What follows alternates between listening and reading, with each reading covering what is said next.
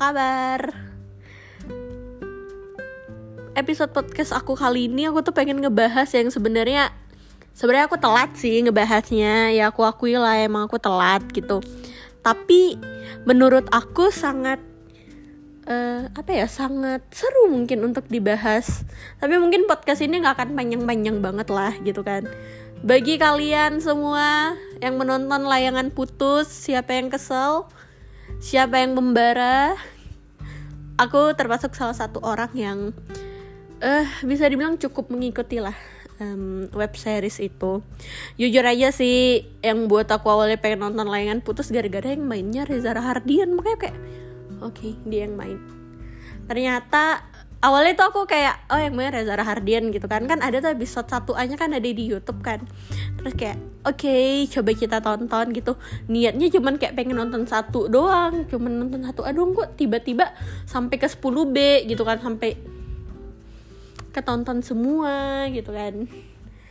Nah jadi kan seperti yang kita sama-sama tahu nih ya film layangan putus itu kan bercerita tentang perselingkuhan antara uh, cowok yang selingkuh ke yang cewek.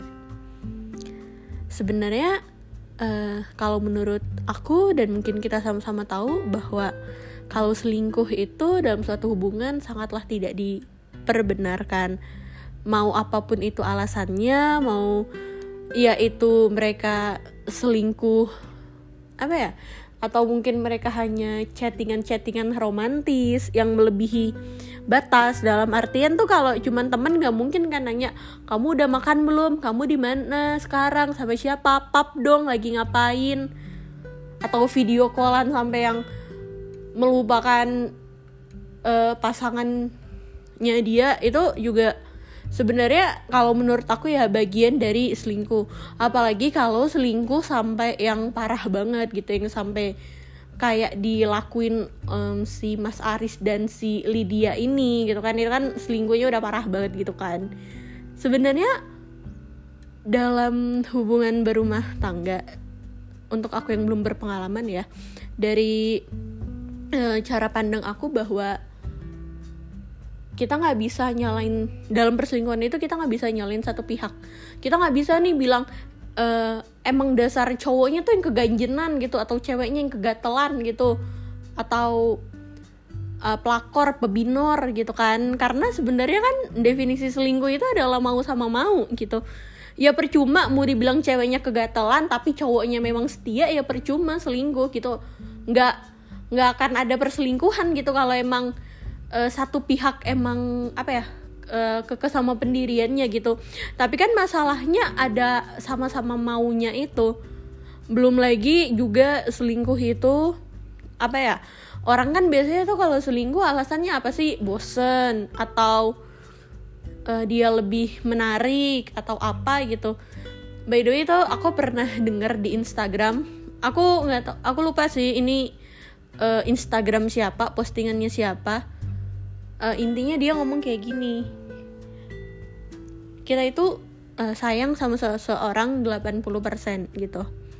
Dan 20% nya tuh mungkin ya yang namanya pasti adalah ya dalam satu hubungan yang kita nggak nyambung gitu. Terus tiba-tiba kita ketemu nih sama orang baru yang memiliki 20% itu.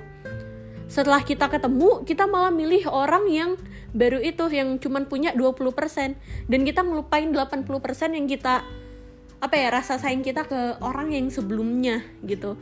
Jadi tuh terkadang mungkin orang selingkuh ya gara-gara itu gitu.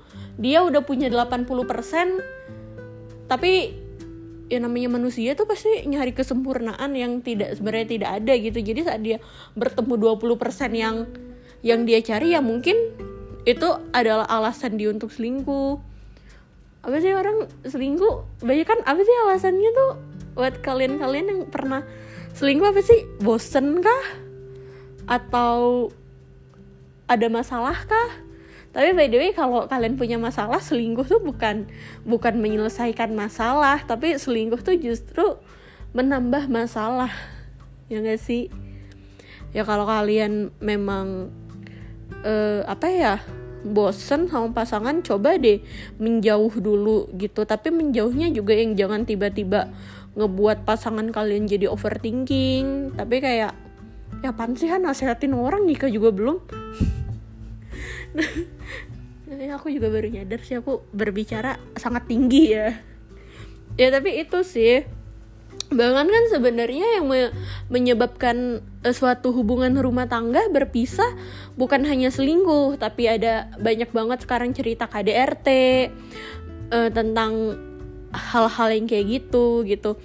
Ya tapi uh, kalian tahu gak sih uh, ada salah satu youtuber yang pernah viral gara-gara kayak viralnya di tahun lalu deh di awal-awal tahun lalu yang gara-gara tuh dia serang-serangan sama mantan istrinya. Kayak aku pernah ngomong dari podcast ini mungkin. Yang satu yang cowok ngeklaim bahwa uh, si ceweknya selingkuh yang ceweknya ngeklaim cowoknya KDRT ya mungkin kalian tahu lah ya. Kalau menurut aku sih kalau menurut aku yang namanya dalam suatu pernikahan yang ya itu tadi selingkuh itu emang tidak pernah dibenarkan dalam suatu hubungan gitu. Apalagi yang selingkuh yang itu tadi yang sampai berhubungan berhubungan seks sama pasangan itu wow bahaya sekali. Atau KDRT juga bukan suatu hal yang baik dalam suatu hubungan gitu. Kekerasan dalam rumah tangga pun mau bentuk apa pun yang namanya kekerasan yang tidak diperbenarkan. Selingkuh juga tidak diperbenarkan dalam hubungan uh, apa ya dalam hubungan rumah tangga gitu. Karena memang uh, apa ya yang namanya orang nikah tuh pasti adalah halangan-halangan, hambatan-hambatan gitu. Pasti akan ada cobaan-cobaan itu. Ya tinggal tergantung gimana uh, kalian dan uh, pasangan kalian siap atau tidak menghadapi semua itu. Karena balik lagi masalah ada atau tidaknya orang ketiga di dalam suatu hubungan tuh tergantung dari kitanya juga gitu. Apakah kita memang tergoda atau mungkin kita coba untuk menahan atau mungkin memang pasangan kita aja yang nggak bisa nerima kita seutuhnya gitu. Oh ya, aku tadi bilang bahwa podcast ini nggak akan lama-lama. Ternyata sekarang udah 7 menit setengah. Oke deh mungkin kayak aku akhirin aja ya karena kayak udah udah cukup panjang podcast sekali ini. Tapi semuanya by the way terima kasih banyak loh yang udah dengerin podcast aku. Semoga kalian terhibur. Semoga kalian enjoy dan aku tidak ada maksud untuk menyindir siapa pun di podcast ini. Aku tidak ada maksud untuk uh, apa ya menjelek-jelekan siapa pun. So, sampai bertemu di episode berikutnya. Dadah.